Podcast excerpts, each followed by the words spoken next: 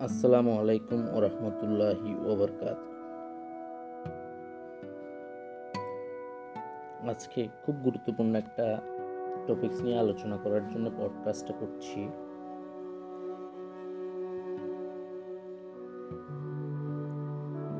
আমি আমার সাধ্য মতো বোঝানোর চেষ্টা করব।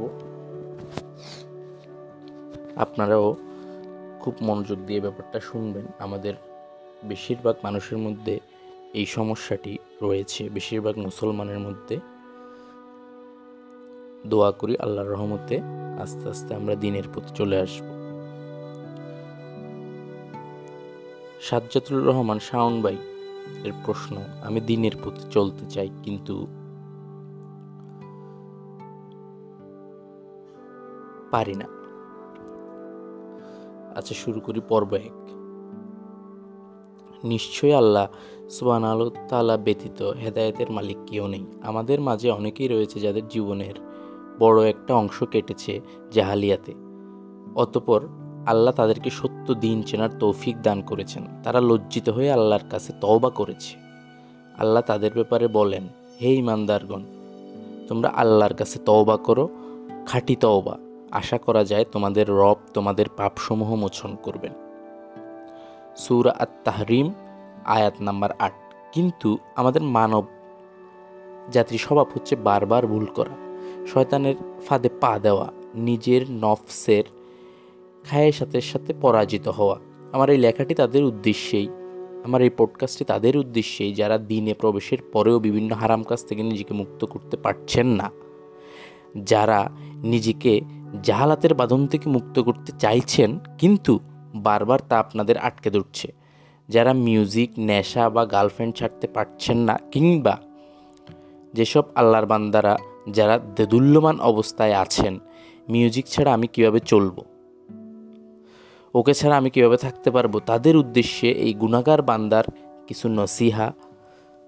সোজা কথায় বলতে গেলে আমি কিছু নসিহা করব যেগুলো ইনশাআল্লাহ আপনাকে এসব থেকে বিরত রাখতে সহায়তা করবে। এগুলো আসলে আমার ব্যক্তিগত অভিজ্ঞতা কিংবা কাছের অনেক বাইকে নিড়ে ফিরে দেখার ফলে মনের গহীনে জড়ো হওয়া কিছু অনুভূতি। প্রথমত, আসলে সর্বপ্রথম আমাদেরকে অবশ্যই আল্লাহর কাছে সাহায্য চাইতে হবে। নিশ্চয়ই আল্লাহকে যাকে চান হেদায়েত দান, হেদায়েত করেন। আল্লাহ যাকেই চান তাকেই হেদায়েত করতে পারেন মহান রব্বুল আলমিন। কিন্তু এই হেদায়তটা রেডিমেড খিচুড়ির মতো আপনার সামনে হাজির হবে, এটা ভাবাটা ভুল। এই জন্য আপনার পাক্কা নিয়ত থাকা দরকার। ইনশাল্লাহ আল্লাহ সুবাহানুল্লাহ সুবাহানাহু তাহলা রহমতে আমি হারাম থেকে বিরত থাকব। আমি পারব না এ ধরনের মানসিকতা দূর করাটা বেশি জরুরি। হ্যাঁ ভাই সিরিয়াসলি বলছি। ইনশাল্লাহ আপনি পারবেন। আল্লাহর রহমত থেকে নিরাশ হবেন না। একই সাথে আল্লাহর আজাবেরও ভয় করুন।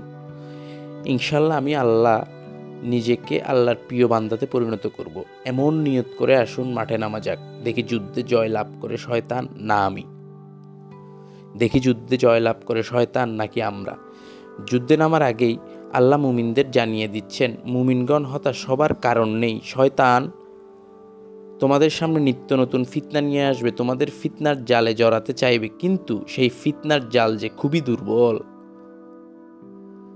আল্লাহ বলেছেন, আল্লাহ আরও বলেন, সুতরাং তোমরা জিহাদ করতে থাকো শয়তানের পক্ষাবলম্বনকারীদের বিরুদ্ধে, নিশ্চয়ই শয়তানের চক্রান্ত একান্তই দুর্বল। কাজে যুদ্ধ শুরু হবার আগেই আমাদের মনোবল বৃদ্ধি করার জন্য আল্লাহ বলে দিচ্ছেন, শয়তানের চক্রান্ত দুর্বল। আল্লাহ পাক এই মহান সৃষ্টিজগতের মালিক সাতাসমানের মালিক, আরশের মালিক, ইয়া রহমানু, ইয়া করিমু, আমাদের রিজিক দাতা আল্লাহ যখন বলেছেন, অবশ্যই শয়তান অবশ্যই দুর্বল। আর আমরা আশরাফুল মাকলুকাত, আল্লাহর সৃষ্টির সেরা জীব। আমরা চাইলে পারব না, এমন কিছু নেই, ইনশাআল্লাহ। আল্লাহ যদি হেদায়ত করে, আমরা যা চাইব, ইনশাআল্লাহ তাই পারব। সব কিছু আমাদের সহি নিয়তের উপর নির্ভর করে, আল্লাহর কাছে চাওয়ার উপর নির্ভর করে। এবার যুদ্ধের জন্য কিছু প্রস্তুতি নেওয়া যাক। প্রথমত, আল্লাহ সুবাহানাহু তালার কাছে সাহায্য চাওয়া। আল্লাহ ছাড়া সাহায্য করার মতো কেউ নেই। আল্লাহ পাক ব্যতীত গাছের একটি পাতাও নড়ে না। আল্লাহ ছাড়া আমাদের সাহায্য করার কেউ নেই, আল্লাহ ছাড়া আমাদের ক্ষমা করার কেউ নেই। আল্লাহর কাছে সাহায্য চাইতে হবে। আমাদের মনে রাখা উচিত, আমাদের মাথার উপর আমাদের মাওলা আল্লাহ রয়েছেন, কিন্তু শয়তান এবং তাদের চান্ডামুন্ডারা একা। তার মানে তাদের সাহায্য করার মতো কেউ নেই। আমাদের মূল শক্তির উৎস হচ্ছে আল্লাহ সুবাহানাহু তালার দয়া ও রহমত। আমরা আল্লাহ পাকের দয়া এবং রহমতে বেঁচে আছি। কাজেই দয়া, রহমত বেশি বেশি পুঁজি করে মাঠে নামতে হবে। আল্লাহ সুবাহানাহু তালার কাছে বেশি বেশি দোয়া করতে হবে। তিনি যেন আমাদের সকল ফিতনা থেকে হেফাজত হেফাজত করেন। নিজের জন্য দোয়া করবেন, অন্য মুসলমান ভাইয়ের জন্য দোয়া করবেন, নিজের বাবা মার জন্য দোয়া করবেন, আল্লাহর নবীর জন্য দোয়া করবেন। তিনি যেন শয়তানের চালা চামুন্ডা পশ্চিমাদের পরাজিত করে দেন, যাতে তারা এবং জিন শয়তানগুলো একত্রিত না হয়ে মুমিনদের সাথে কোনো রকম চক্রান্তে লিপ্ত না হয়। আল্লাহর কাছে চাওয়ার বেস্ট সময় হচ্ছে নামাজ, সালাত ফরজ সালাতের পাশাপাশি নফল সালাতে আমাদের উচিত হবে আল্লাহর কাছে কান্নাকাটি করে চাওয়া কোনো ভুল হয়ে গেলে সাথে সাথে আল্লাহর দরবারে ঝুঁকে পড়া। দ্বিতীয়, সালাতে মনোযোগী হতে হবে। দোয়ার পাশাপাশি সালাত হচ্ছে মুমিনদের অনেক বড় একটি অস্ত্র। কেননা আল্লাহ সুবাহনতাল্লাহ বলেছেন সালাদ মুমিনকে অশ্লীলতা ও পাপাচার থেকে বিরত রাখে। কিন্তু প্রশ্ন জাগতেই পারে, আমি তো সালাদ করি, তবুও কেন এমন হয়?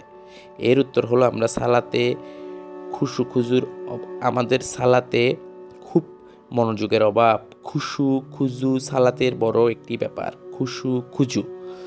আসলে সত্যি বলতে খুশু খুজুবিহীন সালাত অন্তরে কোনো প্রভাব ফেল না। কাজেই খুশু খুজু আনার চেষ্টা করা উচিত। আসলে আমাদের সালাতে খুশুখুজু না আসার অন্যতম কারণ হচ্ছে আজান দেবার পরেও আমরা বিভিন্ন কাজে ব্যস্ত থাকি। অথচ আমরা যদি আমাদের প্রিয় মানুষগুলোর দিকে তাকাই, তাহলে আমরা দেখতে পাবো আজানের সাথে সাথে তারা যেন ভিন্ন জগতে চলে যেতেন। কেউ কাউকে চিনতেন না, সমস্ত মনোযোগ চলে যেত সালাতে।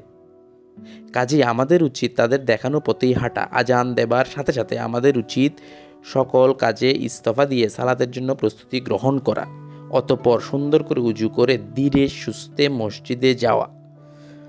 হুম, মসজিদে। আমাদের অনেক ভাইয়ের এই বাজে স্বভাব আছে, আমরা বাসায় সালাত আদায় করি, অথচ এটা খুবই মন্দ একটা কাজ। তাছাড়া সাতাইশ গুণ স্বভাবের কথা কি আপনি ভুলে গেছেন? কোথাও যদি বিশ পার্সেন্ট ছাড় দেওয়া হয়, দৌড়ে যান কেনাকাটা করার জন্যে। অথচ সাতাশ গুণ সোয়াবের কথা শুনেও আমরা উদাসীন। এর আগে আগে মসজিদে গেলে আরেকটা লাভ আছে, সেটা হচ্ছে সামনের কাতারে সালাতে দাঁড়ানো। মসজিদে গিয়ে সুন্নতগুলো ঠিকমতো আদায় করে সময় থাকলে একটু বসে ঠান্ডা মাথায় আল্লাহর সৃষ্টির ব্যাপারে ভাবুন। নামাজ শেষে আমাদের অনেককেই দেখা যায় মসজিদ থেকে বের হবার জন্য তাড়াহুড়া, দৌড়াদৌড়ি, ধাক্কাধাক্কি শুরু করে দিই। তাছাড়া ফরজ সালাতের শেষের জিকিরগুলোর কথা ভুলে গেলে চলবে না। আলাদা পয়েন্টে আলোচনা করা আলাদা পয়েন্টে ফরজ সালাতের শেষে জিকিরগুলো নিয়ে আলোচনা করব ইনশাআল্লাহ। সালাত শেষে আমাদের উচিত আস্তে আস্তে আদাবের সাথে বের হওয়া। সুন্নত অনুযায়ী বাম পা আগে দেওয়া আর ঢুকার সময় ডান পা আর মসজিদে প্রবেশের দোয়া পড়া, দোয়াটা মসজিদের সামনে লেখা থাকে। অবশ্যই চেষ্টা করবেন দোয়াটি মুখস্থ করে নিতে। এগুলাই আমাদের সম্বল। আমাদের সাথে কিছু যাবে না। আরেকটি কমন ব্যাপার হচ্ছে নামাজ শেষে হাত তুলে দোয়া করা। সম্মিলিত মনোজাতকে বেদাত বলতে বলতে আমরা যেন হাত তুলে দোয়ার কথা ভুলেই গেছি। মনে রাখা উচিত, দোয়া মুমিনের হাতিয়ার। দোয়া অনেক বড় একটি হাতিয়ার। আপনি না চাইলে পাবেন না।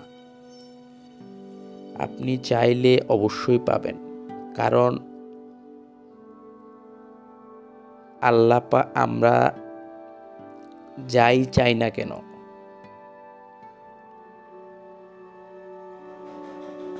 আসমান থেকে জমিন পর্যন্ত যদি চাই, তাইলে আল্লাহর ধনভাণ্ডার থেকে zero point zero zero zero zero one পার্সেন্টও যাবে না। আল্লাহ চাইলে আমাদের সব দিতে পারেন। আজ এ পর্যন্ত, সামনের পর্বে আবার কথা হবে। ইনশাল্লাহ আমার জন্য দোয়া করবেন। দিনের পথে থাকবেন। আসসালামু আলাইকুম।